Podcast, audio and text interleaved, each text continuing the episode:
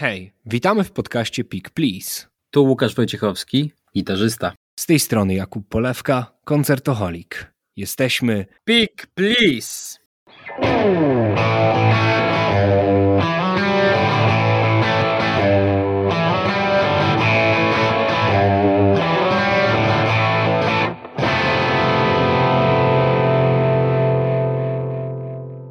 Kuba, to dzisiaj to jest ten odcinek. Musieli się bardzo mocno trzymać krzeseł, żeby nie paść ze śmiechu, ponieważ dzisiaj mówimy o osobie, która jest ci wyjątkowo bliska muzycznie.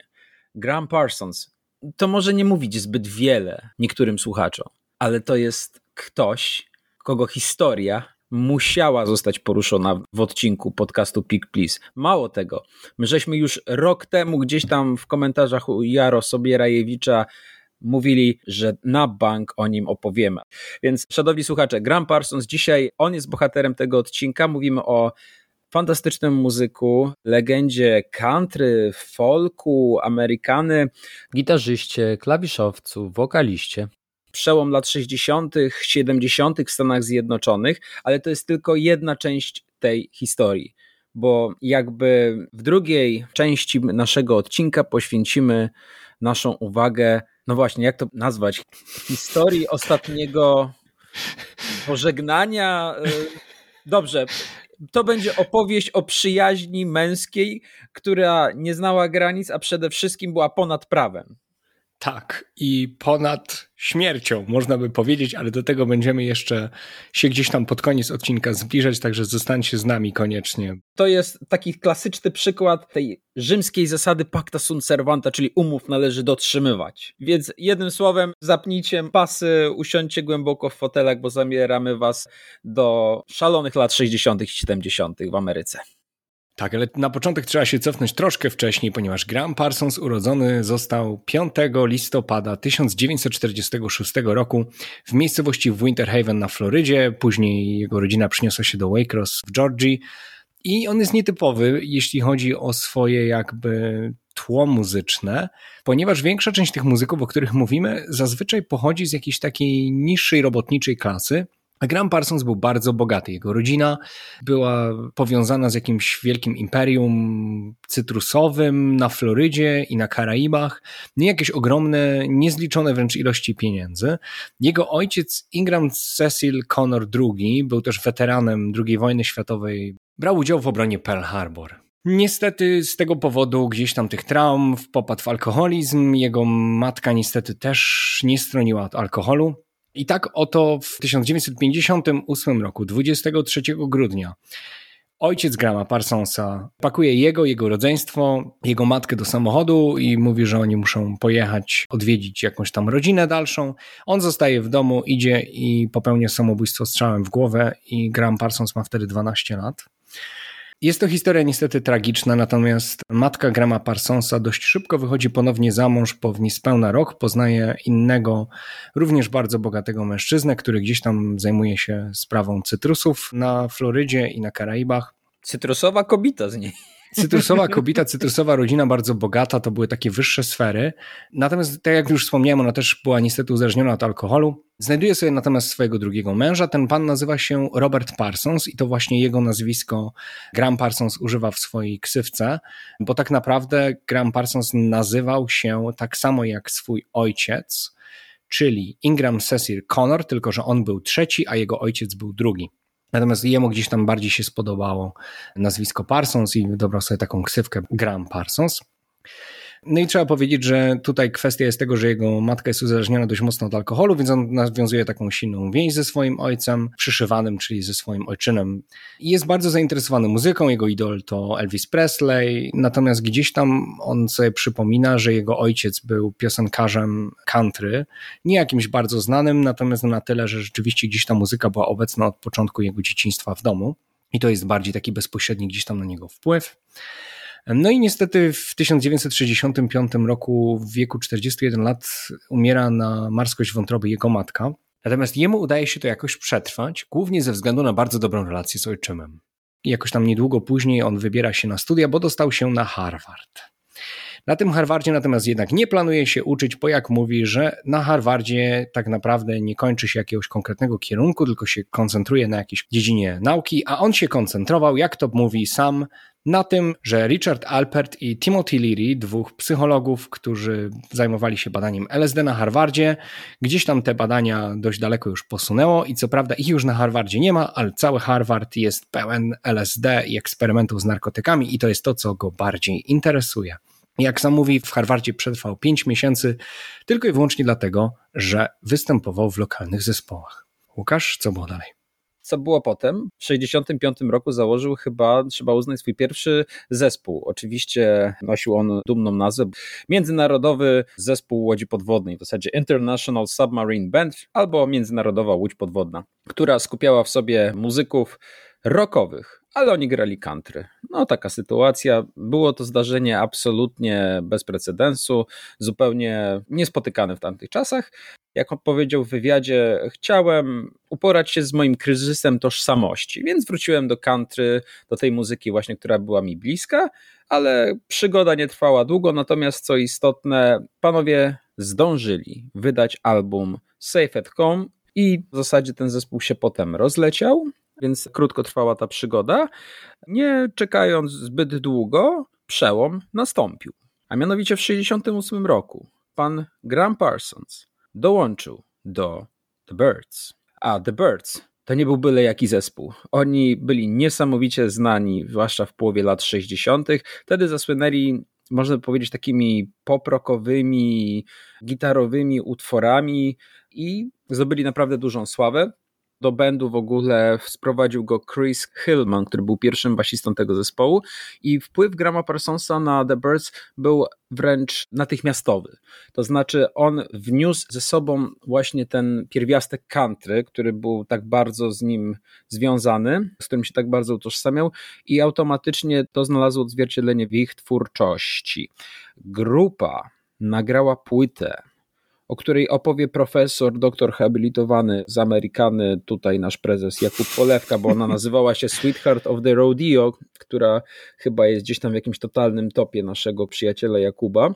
Graham dostarczył tam dwa kawałki, Hickory Wind i 100 Years From Now, to były numery jego autorstwa i mimo, że jego członkostwo w tej grupie nie trwało nawet dłużej niż rok, bo w tym samym 68 roku Graham Parsons po prostu opuścił The Bears. Dlaczego? Bo oni pojechali do Anglii. Tam poznał chłopaków z The Rolling Stones, w tym Micka Jaggera i Keitha Richardsa.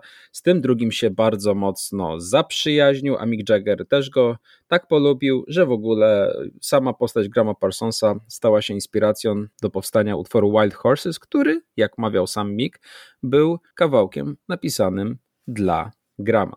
Natomiast zróbmy krok wstecz i wróćmy do tego, dlaczego to ma wpływ na jego odejście z The Birds. Otóż Rolling Stonesi przekonali Grama do tego, że nadchodząca trasa po południowej Afryce, którą miał odbyć The Birds, to zły pomysł, bo w tym kraju jest ogromny rasizm i apartheid i on nie powinien tam w ogóle jechać. Graham, będąc pod wpływem chłopaków, zdecydował się opuścić szeregi grupy, a raczej został z niej po prostu wyrzucony. Po tym jak oznajmił, że do południowej Afryki się z nimi nie wybierze. Ale przejdźmy już do samego Sweetheart of the Rodeo to jest płyta, która zasługuje na większą uwagę i właśnie w tym momencie wkracza cały na biało pan profesor Jakub. Tak, Sweetheart of the Rodeo jest u mnie w top 20 albumach, które najbardziej lubię i które najbardziej cenię. Tak jak już wspomniałeś, The Birds byli bardzo znani, to była w pewnym sensie amerykańska odpowiedź na Beatlesów. Oni grali takiego poproka, tak jak mówisz, ale oni też ocierali się o psychodele, zwłaszcza na swoim poprzednim albumie, który wydał się przed tym Sweetheart at the Rodeo. Ta płyta nazywała się The Notorious Bird Brothers. Natomiast oni gdzieś tam rzeczywiście planowali zerwać trochę z tym klimatem i z tą muzyką psychodeliczną. Jak sami mówili, byli bardzo tym zmęczeni, że ciągle musieli nagrywać utwory w podobnym klimacie, gdzieś tam na pograniczu elektroniki już trochę, jakichś efektów i tak dalej. Ich to strasznie męczyło i chcieli zrobić taki krok w stronę Amerykany, która tak naprawdę wtedy jeszcze nie istniała, bo ten album jest właśnie takim protoplastą tego gatunku w pewnym sensie. Oni chcieli gdzieś połączyć taką tradycję amerykańską tego country z tym, co właśnie teraz się na scenie muzycznej dzieje i tak to uwspółcześnić. I tutaj Graham Parsons idealnie się u nich wpasował w rolę klawiszowca, bo on u nich był klawiszowcem, był też wokalistą. Do tego jeszcze wrócę. Natomiast oni potrzebowali jakiegoś wzmocnienia trafił do nich Graham Parsons, no i tak zaplanowali, że nagrają taki album, który będzie odnosił się do Kanty, no ale jeśli Kanty, no to oczywiście Nashville, trzeba tam pojechać i trzeba to nagrać tam. No i to były inne czasy w Stanach Zjednoczonych niż teraz i na południu w Nashville było tak dość konserwatywnie, jeśli chodzi zwłaszcza o muzykę. I w momencie, w którym oni trafili do studia tam nagraniowego, to się okazało, że to studio ma w ogóle sztywne godziny nagrywania, że tam od dziewiątej przez cztery godziny, potem przerwa, potem znowu cztery godziny no ten harmonogram studia jest dość napięty, trzeba się go trzymać. Oni oczywiście nie potrafili, spóźniali się, przychodzili tam pić i palić jointy tak naprawdę bardziej niż nagrywać. To prowadziło do frustracji, bo ludzie, którzy w tym studiu pracowali, byli z tego bardzo niezadowoleni, uważali, że to w ogóle jakieś paranoja, że ktoś taki tutaj przyjeżdża, po prostu jacyś alkoholicy i ćpuni tutaj do ich świętego Nashville. Musieli jeszcze poczekać jakieś 5-6 lat, nie? Tak, ale to wszystko eskalowało w pewnym momencie, ponieważ oni w momencie nagrywania tego albumu zostali zaproszeni do udzielenia wywiadu. Ten wywiad miał prowadzić taki legendarny prezenter radiowy, który nazywał się Ralph Emery i prowadził audycję na WSM Radio. No i zasadniczo można by powiedzieć, że to był ten gość, jeśli chodzi o prezentowanie country. No i The tam trafili do niego, usiedli na wywiad i on na to im mówi tak, ej, a co wy tu w ogóle robicie? Po co przyjechaliście do Nashville, żeby tutaj psuć naszą muzykę? Więc to nie jest to, co chcesz usłyszeć jako pierwsze pytanie, kiedy siadasz do wywiadu chłopaki zaczęli tak dość defensywnie mówić, że przecież jak to, oni właśnie się chcą tego country odwołać, że jak to nie chcą nic psuć, że przyjechali tutaj to wzbogacić, to oczywiście znowu spotkało się z jeszcze większym niezrozumieniem ze strony Ralfa Emerego. Ten wywiad poszedł im fatalnie w radiu. Dodatkowo oni mieli już pierwszy numer wytłoczony na singlu You Ain't Going Nowhere, który chcieli, żeby w radiu został puszczony, to jest cover Boba Dylana, który wykonali w takim właśnie bardziej country stylu. Przywieźli to ze sobą na ten wywiad i mówią, no ale to puścisz ten utwór nasz, który mamy tutaj? A on mówi, nie, co to w ogóle jest? Co to za piosenka? Oni mówią, no to jest cover Boba Dylana. A on mówi, a o czym to w ogóle jest? Na co The Person powiedział, no nie wiadomo, nawet Bob Dylan nie wie przecież o czym są jego piosenki. ten wywiad był dla nich totalną katastrofą. Oni byli strasznie wściekli na niego. I tutaj musimy się przenieść trochę w przyszłość, bo wspomniałeś już tutaj o tej wizycie The Birds w Wielkiej Brytanii, w momencie, w którym Graham Parsons powiedział im, że z nimi do południowej Afryki nie poleci. Oni w momencie, w którym byli w tym Londynie, to nagrali jeszcze taki jeden utwór. To było już po zakończeniu tych sesji nagraniowej na ten album, więc on znalazł się na ich kolejnym albumie. I ten utwór nazywał się Drugstore Truck Driving Man i opowiada historię wymyśloną Ralfa Emerego. Ja zacytuję kilka tylko fragmentów z tego utworu, żeby tutaj zrozumieć skalę, że tak powiem, kosy, którą The Birds miało z panem Emerem. On jest szefem w Ku Klux Klanie. Kiedy lato przeminie, będzie miał szczęście, jeśli wyjedzie z miasta. Zdobył medal, który wygrał na wojnie. On waży 500 funtów i śpi na jego podłodze. On był dla mnie jak ojciec, jest jedynym DJ-em, którego można usłyszeć po trzeciej. Ja jestem etatowym muzykiem w zespole rock'n'rollowym, czemu on mnie nie lubi, zrozumieć nie potrafię. A na koniec pada w tym utworze takie zdanie That's for you, Ralph. Także tutaj, no, panowie mieli srogą kosę, trzeba powiedzieć, że też pan Emery groził im w ogóle później pozwem. Eskalowało, wrzucimy gdzieś w linki taki wywiad, który oni udzielili później w jego programie telewizyjnym, ponieważ po latach, w latach gdzieś tam chyba 80., Tebert znowu do niego trafiło, gdzie próbują na wizji wyjaśnić tą całą sytuację i to jest absolutne złoto. Jest to jeden z moich ulubionych wywiadów, jedna z moich ulubionych muzycznych kost, dlatego musiałem o tym opowiedzieć. Słuchaj, głupio wyszło, tak? głupio wyszło po obu stronach trochę. Polecam ten fragment, który gdzieś tam wrzucimy. Natomiast tak jak już wspomniałem, oni mieli samego pecha w tym Nashville, ponieważ później trafili do legendarnego Ryman Auditorium w Nashville, gdzie odbywało się takie cotygodniowe ja nie wiem, nazwać to może serią koncertów, albo jakiś taki program się odbywał. No, nazywało się to Grand Ole Opry i było to transmitowane na żywo na stacji WSM, tej samej, gdzie pan Emery prowadził swój program. W późniejszym czasie było to też transmitowane w telewizji i The Birds trafili tam na występ Generalnie wyglądało to tak, że za każdym razem, jak odbywały się te koncerty w serii tego Grand Ole Opry, to był moderator, który zapraszał różnych gości i prezentował różne utwory.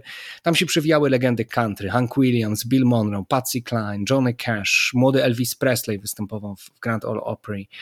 No i The Birds byli pierwszym zespołem rockowym, który miał się tam pojawić. Wyszli na scenę i co się okazało? No okazało się, że publiczność na nich buczy. I to było pierwsze takie w historii wydarzenie, żeby ktoś został wybuczany podczas Grand Ole Opry. Także to była katastrofa też dla nich. Oni nie wiedzieli w ogóle, dlaczego tak jest.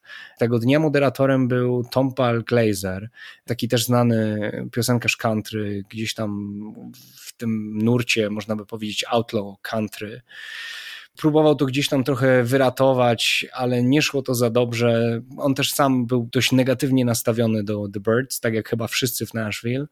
Mieli zagrać dwa utwory, mieli zagrać dwa covery Merle Hagarda, Natomiast po zagraniu pierwszego z tych utworów, Sing Me Back Home, Graham Parsons stwierdził, że ma teraz taki moment, że może mu się udać coś przemycić jednak swojego i przerwał Tom Palowi Glazerowi i powiedział, że teraz zagrają Hickory Wind, które też znalazło się później na tej płycie, którą nagrali.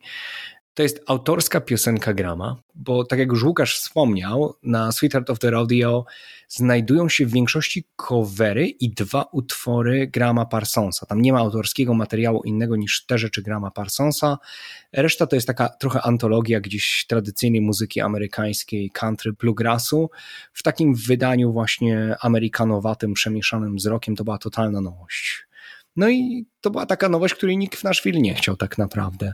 Także te Grand Ole Opry to była dla nich tragedia. Wizyta w Nashville była koszmarem. Oni skończyli tą płytę dość sprawnie. Trzeba powiedzieć, że Graham Parsons był taką wiodącą postacią, jeśli chodzi o nagrywanie tego, gdzie rzeczywiście miał dużo pomysłów, pomysły na aranże i tak dalej. Także był ogromny wpływ jego na to. Niestety on miał taki problem, że miał niestety jeszcze kontrakt z poprzednią wytwórnią. Wspomniałeś o tej International Submarine Band, czyli Międzynarodowej Łodzi Podwodnej, pierwszym zespole Grama. I oni mieli podpisany kontrakt z jakąś inną wytwórnią niż ta, na której byli The Birds. Okazało się, że on jest uwiązany jeszcze tam kontraktem, nie za bardzo powinien w tym The Birds w ogóle być i tam był ogrom problemów z tym związanych. Oni musieli wycinać wokale nagrane Grama Parsonsa, ponieważ jemu w teorii nie wolno było występować na nagraniach innych wytwórni.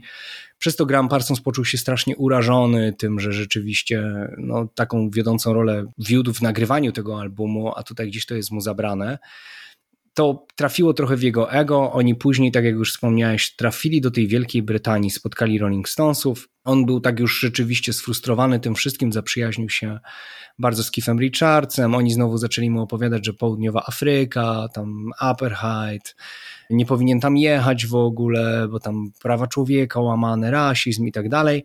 On stwierdził, że to będzie dobra wymówka, żeby zrezygnować z The Birds, gdzie te jego ego zostało urażone. W dodatku oni występowali z Rolling Stonesami gdzieś w Royal Albert Hall, tam w ogóle przekręcono na plakatach jego imię, bo napisano Graham z jakby z literką H w środku, której nie ma w jego imieniu, on nazywa się po prostu Graham, znaczy imieniu, w jego ksywce zasadniczo. On się poczuł tym wszystkim strasznie urażony, z kariery w The Birds zrezygnował, powiedział chłopakom, że do południowej Afryki nie jedzie, oni wyrzucili go z zespołu. Natomiast no, płyta ta spotkała się wręcz z antypatią fanów, bo ludzie oczekiwali od The Birds rzeczywiście bardziej tego psychodelicznego pop-rocku, a nie Americano Country, więc to się zarówno wśród fanów The Birds nie sprawdziło, jak i wśród fanów country, bo fani country w ogóle nie byli zainteresowani rockiem ani The Birds, więc tak naprawdę nikt tego albumu nie chciał. To był najgorzej sprzedający się album tego zespołu. On zadebiutował na jakichś bardzo niskich w ogóle miejscach na listach Billboardu, chyba jakieś 75 miejsce w USA, 40 któreś w Wielkiej Brytanii. No, nie było rzeczywiście za dobrze, jeśli chodzi o sprzedaż tego albumu, natomiast on jest artystycznie moim zdaniem genialny i wybitny. I to można powiedzieć, że to jest pierwszy prawdziwy album Amerykany, jaki kiedykolwiek powstał, przynajmniej moim zdaniem. I jego piętno jest ogromne na historii muzyki. O tym jeszcze powiemy trochę, jeśli chodzi o podsumowanie jakby samej postaci Grama Parsonsa, więc tutaj nie chcę za dużo o tym mówić. Natomiast w karierze w The Birds był to taki, można powiedzieć, że odrobinę, nie że punkt zwrotny, tylko właśnie coś wręcz odwrotnego niż to. To był taki zastój, coś, co im się nie udało. Przez lata tak uważali, potem jednak gdzieś tam się okazało, że po latach ten album ma jednak coraz większe uznanie pośród fanów muzyki. Tak, a jeśli mówimy o The Birds, to jeśli nie przychodzi na myśl utwór tego zespołu, to ja na przykład kojarzę ich z kawałka Turn, Turn, Turn, który akurat nie był przez nich skomponowany, ale dla nich to był niesamowity hit. Jak oni go wydali, jeśli oglądaliście Foresta Gampa, to jak Forest macha tej swojej Jenny, jak stoi w tym mundurze, to właśnie Turn, Turn, Turn leci w tle. Taka ciekawostka. To co, to ja muszę powiedzieć o Burrito. Tak, powiedz o burrito i będziemy potem mówić o już głównej naszej tutaj historii. Głównym daniu. tak, to będzie gwóźdź do trumny tego odcinka. Nie, nie, nie, nie, nie, nie będzie. Tak, była łódź podwodna międzynarodowa, to teraz bracia latające burrito. Nie wiadomo, jak to przetłumaczyć. Flying Burrito Brothers to jest autentyczna nazwa zespołu, który współtworzył Graham Parsons po odejściu z The Birds. Cóż to był za zespół? Mianowicie powstał z tego, że gdzieś tam miał Graham w dalszym ciągu kontakty ze swoim przyjacielem z Los Angeles, który był basistą. Nazywał się Chris Etheridge. No i jeszcze z dwoma ziomkami założyli właśnie tenże zespół. Co o nich można powiedzieć? Hmm. Zasadniczo oni robili furorę, a w zasadzie show tym, jak byli ubrani bardziej niż muzyką, jeśli wierzyć temu właśnie, co tu mam napisane w skrypcie. Ale w sumie jak ktoś się tak nazywa, no to jestem w stanie w to uwierzyć ponieważ oni nosili takie westernowe ubrania, czyli takie no kowbojskie jak mnie mam, a jednocześnie tworzyli muzykę, która chyba była jakimś właśnie takim country rockiem. Natomiast Flying Burrito Brothers żyło krótko, jeśli chodzi o to artystyczne funkcjonowanie. Natomiast zdecydowanie Graham Parsons przeżył niemały szok koncertując tym zespołem. Dokładnie chodzi o jeden konkretny gig. Mianowicie w San Francisco w grudniu 1969 roku oni wystąpili razem z The Rolling Stones, między innymi z Santaną i Jefferson Airplane. Zgrali taki koncert dla 300 tysięcy ludzi gdzieś tam na autostradzie niedaleko San Francisco. To był Altamont Concert. I jak on się zapisał w historii, no wielką tragedią. To znaczy Rolling Stonesi korzystali wtedy z ochrony bikerów, którymi byli Hells Angels, którzy mieli tam przywracać porządek gdzieś tam pod sceną i mieli zapewnić bezpieczeństwo. Tymczasem, kiedy już grały pierwsze zespoły, zaczęły się pojawiać jakieś zamieszki, no i w rezultacie Rolling Stonesi w pewnym momencie się zawinęli razem zresztą z Gramem Parsonsem i w ogóle opuścili terytorium, na którym przebywali wtedy, chyba nawet helikopterem uciekali. I potem się dowiedzieli, że jeden z osiemnastolatków, który był pod sceną, zresztą to był czarnoskóry młodzieniec, został zabity przez właśnie Hells Angelsów, czyli przez tych bikerów. No i to na pewno było takie bardzo, bardzo dotkliwe przeżycie dla Grama Parsonsa, zresztą nie tylko dla niego, bo do dzisiaj uchodzi to za jedno z najbardziej dramatycznych wydarzeń koncertowych w historii rock'n'rolla. Zresztą był o tym też między innymi dokument, który traktował właśnie o tym wydarzeniu. Co się stało później? Etheridge opuścił Flying Burrito Brothers, a później zrobił to Graham Parsons, który z jakichś takich względów typowych dla siebie, czyli poczucie nudy, znużenia, zostawił tą grupę. Udał się na swoje 23 urodziny wkrótce, które organizował nie kto inny jak Keith Richards i mówi o tym dlatego, że tam poznał swoją przyszłą żonę, Gretchen Burrell, która no, była z nim w zasadzie, można powiedzieć, do końca jego dni. W 1971 roku wzięli ślub, a Graham Parsons, co ciekawe, trochę wcześniej, bo w 70 roku uległ wypadkowi motocyklowemu. I ponieważ rekonwalescencja trwała tak około dwóch lat, on wtedy jakby nie miał żadnego będu, ale był to dla niego taki bardzo twórczy okres, jeśli chodzi o pisanie utworów, muzyki. On wtedy dużo się zastanawiał nad sobą, podróżował. Jednym słowem, zbierał materiały na płytę solową. Taką płytę wydał w 1973 roku, nazywała się po prostu GP, GP. I na tej płycie pojawiła się taka wokalistka z Alabamy, Emmylou Harris, Rick Gretsch i trzech przedstawicieli zespołu Elvisa Presleya, co jest bardzo, bardzo ciekawe, zważywszy, że Elvis był idolem Grama za jego młodości.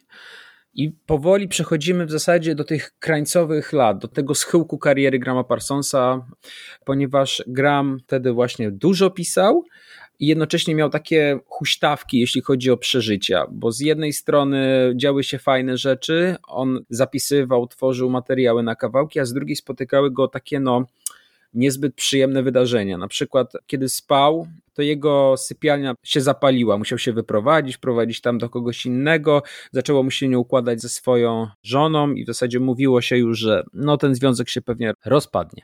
Więc wydawało się, że rozwód też będzie kwestią czasu, on się źle czuł, więc dla niego to była taka totalna huśtawka. Natomiast co istotne, on wydał tą płytę solową w 1973 roku i już gromadził materiał na kolejne.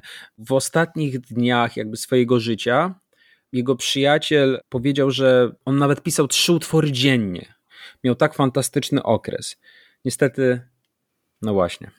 Tak, tak jak już wspomniałeś, on wydał ten swój pierwszy solowy album i praktycznie ten drugi, nad którym pracował i te piosenki, które pisał, to to gdzieś tam się już też miało powoli ku ukończeniu, więc do tego GP miał być niedługo follow-up, miała być druga płyta. Ty wspomniałeś też już, że jemu nie układało się z żoną. Oni się w pewnym sensie rozstali, ale chyba nie dostali jeszcze rozwodu, to znaczy nie było to do końca ustalone, co tam ma być. Byli w jakiejś separacji, on zaczął się spotykać z jakąś tam swoją byłą dziewczyną. Na kilka miesięcy przed swoją śmiercią trafił na pogrzeb gitarzysty The Birds Clarence'a White'a, który też niestety właśnie zmarł. I podczas tego pogrzebu powiedział swojemu tour takiej osobie, która po prostu jest jego takim zarządcą podczas tras koncertowych, Philowi Kaufmanowi, że on nie chce tutaj, tak jak Clarence White, pogrzebu katolickiego z tymi wszystkimi po prostu pieśniami i księdzem i tymi wszystkimi, jak to sam nazwał, bzdurami. I on uważa, że w momencie, w którym jemu by się coś złego przydarzyło, to jego przyjaciele powinni wypić kilka piw, a potem pojechać na pustynię i spalić jego ciało. I zapytał się, czy może się tak z Philem Kaufmanem umówić. I on powiedział, że tak, ale tylko i wyłącznie pod warunkiem, jeśli Graham Parsons zrobi tak samo, jeśli coś stałoby się jemu samemu.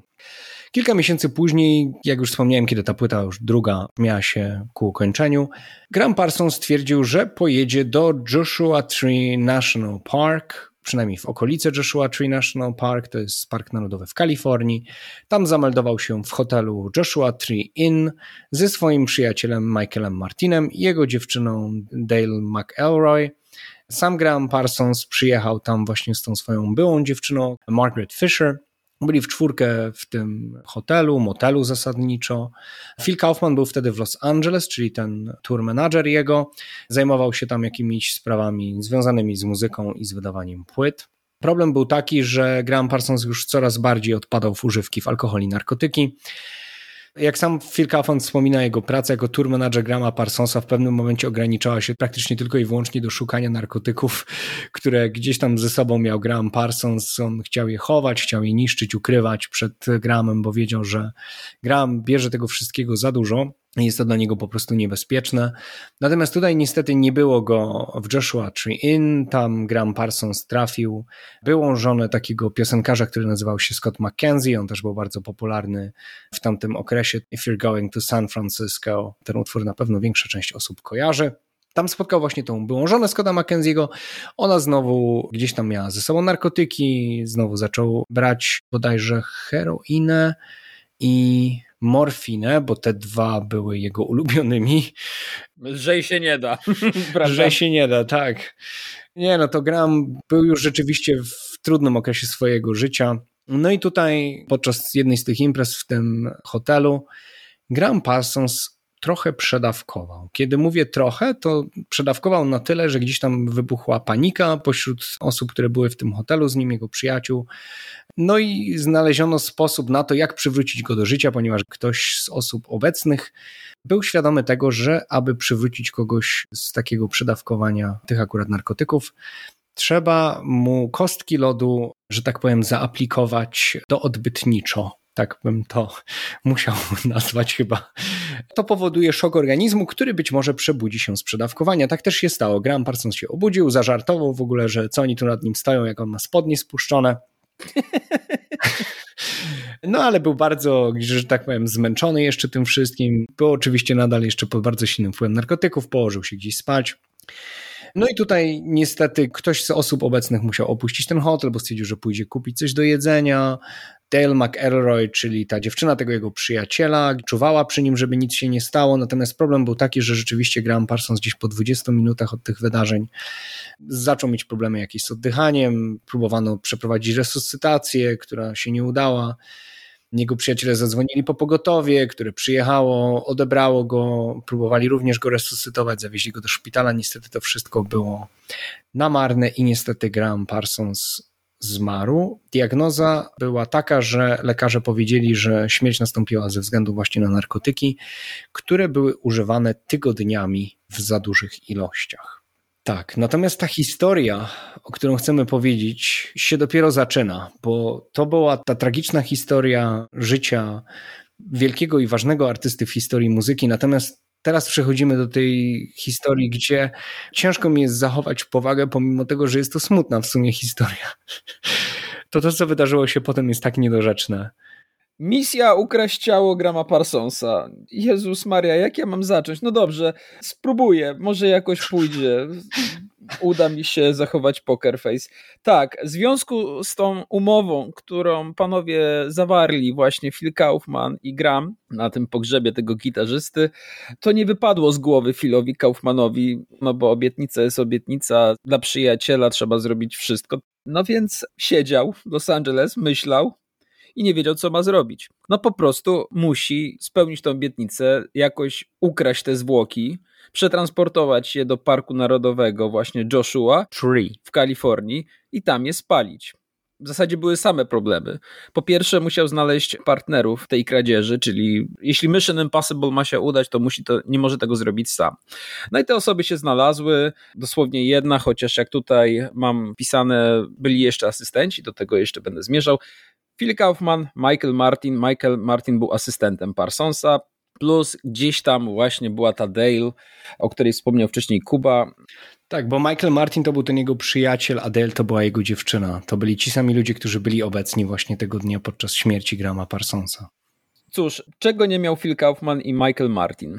Nie mieli hmm, jasnego planu, zimnej krwi, ale mieli pasję i byli w stanie upojenia alkoholowego.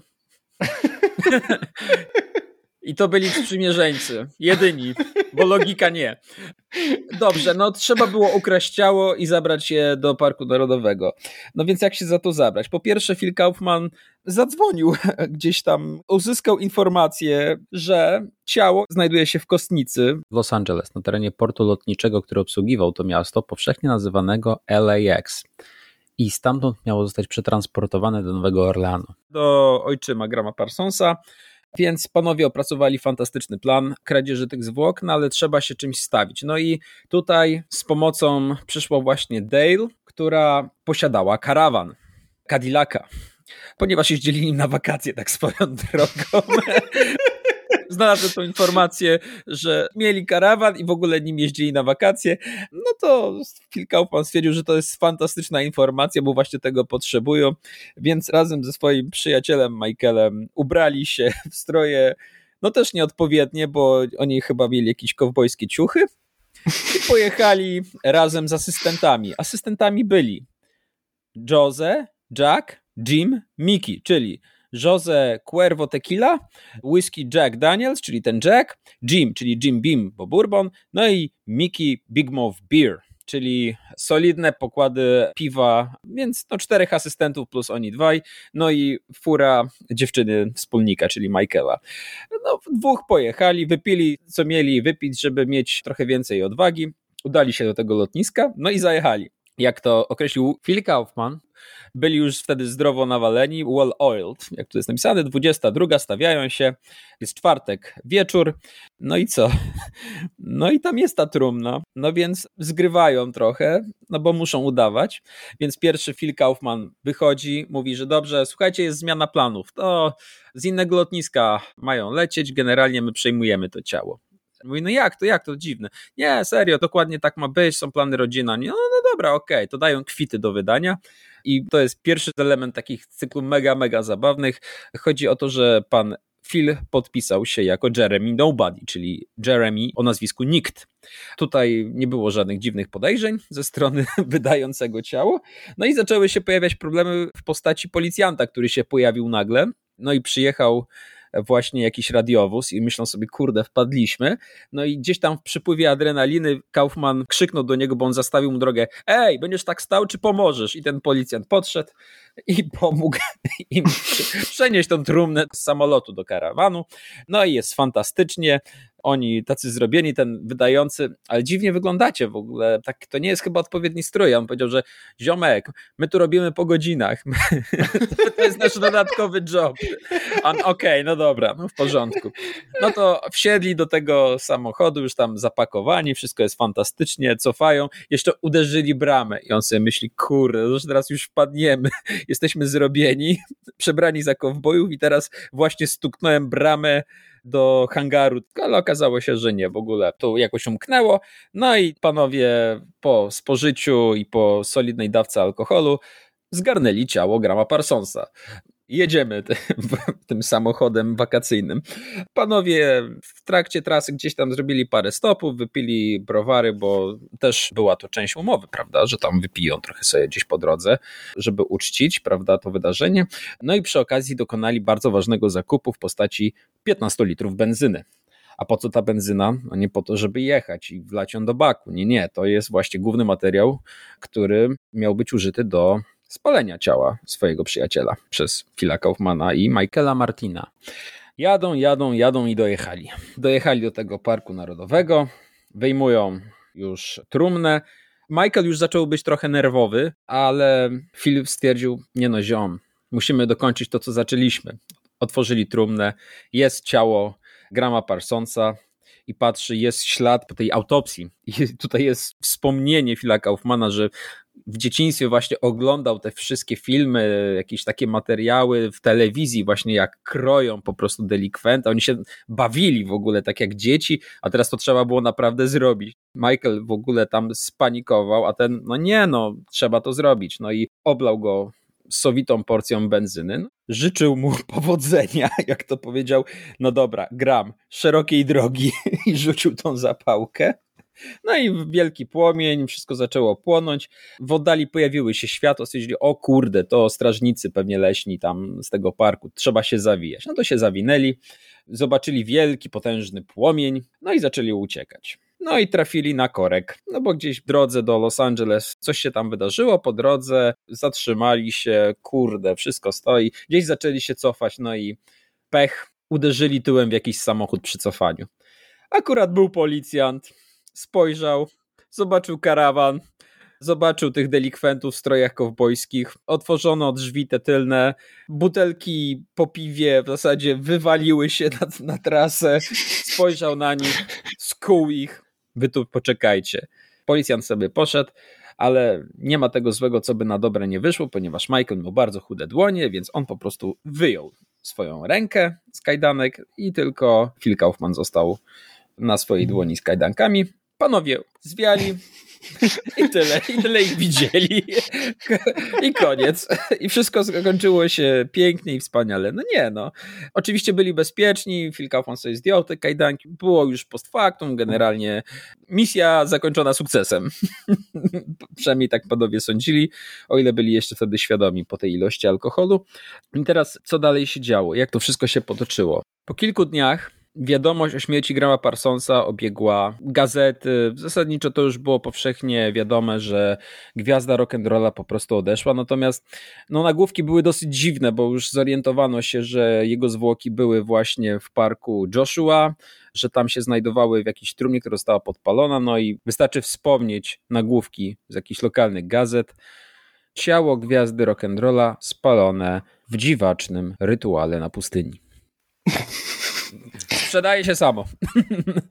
Co jest zabawne, jak czytam właśnie wspomnienia Phila Kaufmana, każdy Los Angeles wiedział, że ja to zrobiłem. Więc policja też się dowiedziała, przyszła po mnie i mnie zgarnęła. Jeszcze zadawali mi bardzo dziwne pytania, czy uprawiałem z nim nekrofilski seks. No tego typu dziwne rzeczy. Sam moment, w jakim go zgarnęli, był co najmniej zabawny, no bo danego dnia Phil Kaufman użyczył swojej nieruchomości, żeby kręcono tam film. Kręcił go Arthur Penn, reżyser, który wyreżyserował Bonnie i Clyde'a, a był tam też Gene Hackman, którego no, dużo osób na pewno zna, bo jest to super znany aktor. I w dniu, w którym właśnie kręcili, no przyszli policjanci, go zgarnęli, a reżyser powiedział, ej Gene, zobacz, to nie ten film tutaj kręcimy, tutaj powinniśmy kręcić. No więc go zgarnięto, on wsiadł do tego samochodu i tak zastanawia się, pod jakim zarzutem wy mnie w ogóle zgarnęliście? A ci policjanci potem powiedzieli, stary, mieliśmy taką zagwostkę, męczyliśmy się i nie mogliśmy wymyśleć żadnej podstawy prawnej, za którą mamy cię zgarnąć. No bo wszyscy wiedzieli, co on zrobił de facto, no ale zaraz, ciało nie miało żadnej wartości, więc nie można mówić tutaj o jakimś przestępstwie, a w kodeksie karnym w tych przepisach nie było czegoś takiego jak kradzież i bezczeszczenie zwłok. Więc można go było tylko w zasadzie oskarżyć o kradzież zwłok czyli mienia w pewnym sensie, które nie miało żadnej wartości. Więc de facto przesłuchanie nie trwało zbyt długo wypuszczono go po prostu. On wrócił tego samego dnia, w zasadzie po paru godzinach. Przywitano go entuzjastycznie, bo jeszcze ten film kręcono u niego w chałupie. Tak, z tego co wiem, oni ostatecznie gdzieś tam po rozprawach sądowych dostali jakąś niewielką karę pieniężną. Znaczy około 1000-1300 dolarów, coś takiego. Tak, ale ta kara była nie za ciało, tylko za trumnę. Tak. Z materiałów wynika, że ojczym Grama Parsonsa kupił nową, ona była jakaś super tania i za nią oraz za koszty pochówku kazano właśnie zapłacić Philowi Kaufmanowi. No ale na pewno w środowisku swoich przyjaciół uchodził za bohatera. Co ciekawe, to nie był pierwszy raz, kiedy on w ogóle został zgarnięty przez policję i trafił do aresztu, bo wcześniej miał sprawę za narkotyki i był w San Pedro w Kalifornii, w takim właśnie jakimś oddziale karnym i tam poznał Charlesa Mansona, i nawet tam panowie chyba mieli jakąś relację, bo gdzieś tam się kręcił przy tej grupie, a ponieważ Manson sam działał w muzyce, to jakoś Phil Kaufman uwierzył, że to ma potencjał, a ponieważ miał własną wytwórnię, no to wyprodukował album Lie Charlesa Mansona. To taka ciekawostka. No i co? No i 1300 dolców za kradzież trumny, sprawa zakończona obietnica spełniona, no i w końcu chyba pochowano. Grama Parsonsa gdzieś tam w Nowym Orlanie, u jego ojczyma. Tak, tam nie do końca im się udało chyba spalić te szczątki Grama Parsonsa i rzeczywiście to ciało było bardziej nadpalone niż spalone, więc ostatecznie te szczątki Grama trafiły na tą posiadłość, gdzie rezydował na stałe ten jego ojczym. Bardzo ciekawe słowa powiedział Phil Kaufman na podsumowanie tego wariactwa, mianowicie, że dying was a great career move for Graham, czyli no, ten cały zabieg z jego śmiercią to w ogóle go tam rozsławił, można powiedzieć. No, zdecydowanie. Co trzeba powiedzieć na koniec? Ten pokój numer 8, który jest tym Joshua Tree Inn, on jest swego rodzaju świątynią, pamiętniającą Grama Parsonsa. Ten pokój w dalszym ciągu istnieje i powiem więcej. On jest do wynajęcia. Dzisiaj sprawdziłem, w jakie dni można go wynająć. Jest wykupiony na miesiąc do przodu za około 180 dolarów, panie Jakubie. Można pojechać i zanocować. Jeśli będziesz z osobą towarzyszącą, to musisz dopłacić około 20 dolców. I pewnie kiedyś tak zrobię, jeśli będę w Joshua Tree National Park. Co ciekawe, odnośnie tej trumny i tej kradzieży i tego zarzutu, który gdzieś tam im postawiono, to stan Kalifornia zmienił prawo i wprowadził przepisy odnośnie bezczeszczenia zwłok w swój system karny właśnie po tym wydarzeniu. Także niestety w Kalifornii nie można już kraść zwłok, a zasługa to jest właśnie dwóch przyjaciół, którzy po pijaku ukradli ciało swojego przyjaciela. To jest po prostu taka historia, że mi jest brak słów. Trochę pozytywna, jeśli chodzi o ten tragiczny los Grama Parsonsa. Ja bym chciał przyjść do takiego podsumowania w ogóle postaci Grama, bo on był bardzo nieznany w swojej młodości, za czasów swojej kariery. To była totalna nisza. Zarówno, jak już wspomniałem, ten album The Birds, Sweetheart of the Rodeo miał fatalne wyniki, jeśli chodzi o sprzedaż Również ten jego International Submarine Band, jak i Flying Burrito Brothers nie spotkały się z jakimś sukcesem komercyjnym. To samo jego dwa solowe albumy, ten drugi, nad którym pracował, został wydany pośmiertnie. Natomiast rzeczywiście gdzieś tam po czasie świat muzyczny dostrzegł osobę Grama Parsonsa, dostrzegł to, jak ciekawa to była muzyka, jak zwłaszcza ten album nagrany z The Birds, on był, można by powiedzieć, że wizjonerski, jeśli chodzi o muzykę, bo trzeba powiedzieć, że on przetarł szlaki Amerykanie, przetarł szlaki takim artystom jak na przykład John Mellencamp czy Bruce Springsteen albo The Eagles. I pośmiertnie Graham Parsons ma naprawdę spore uznanie. Jest wylistowany na listach najlepszych artystów The Rolling Stone Magazine. Jego solowy album jest gdzieś wysoko w właśnie listach takich najlepszych albumów wszechczasów. Tak samo Sweetheart of the Rodeo, The Birds. To wszystko w dzisiejszych czasach są klasyki, ale były totalnie niezrozumiane w momencie, w którym zostały wydane. I to jest, muszę powiedzieć, że bardzo nietypowe i nie ma zbyt dużej ilości osób, która tak naprawdę jest w stanie w pełni docenić i pojąć i zrozumieć ten fenomen tego artysty.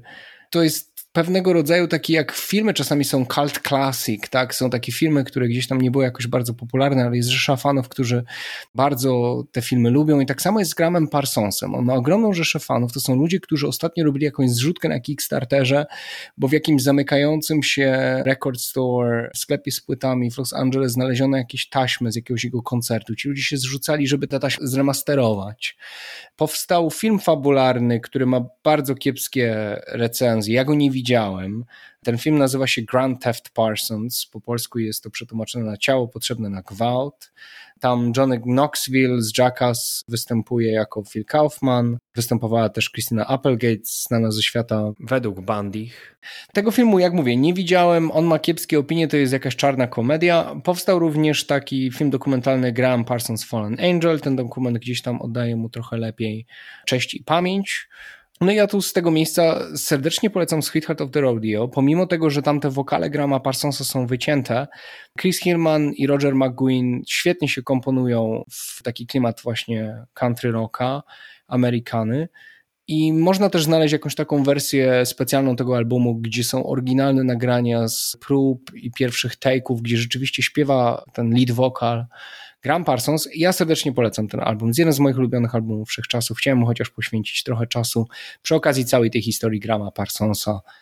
Tak, no i wydaje mi się, że to mniej więcej tyle. Koniecznie do nas piszcie, czy znaliście tę historię, czy kojarzycie Grama Parsonsa. The Birds, Sweetheart of the Rodeo, co sądzicie o tym albumie? Dajcie znać, jeśli ktoś nie słuchał wcześniej, a teraz posłucha przez nas, jak wam się podobało. My będziemy słyszeć się za dwa tygodnie podsumowanie, który to będzie kwartał tego roku, trzeci kwartał już, o mój Boże, jak ten czas leci. Tak, trzeci kwartał tego roku będziemy opowiadać o albumach, historykach muzycznych. No dobrze, a my w takim razie żegnamy się ze słuchaczami i będziemy słyszeć się za dwa tygodnie. Zapraszam na social media, YouTube, Insta i Facebook i wszystkie inne miejsca. Do usłyszenia, papa, cześć. Cześć.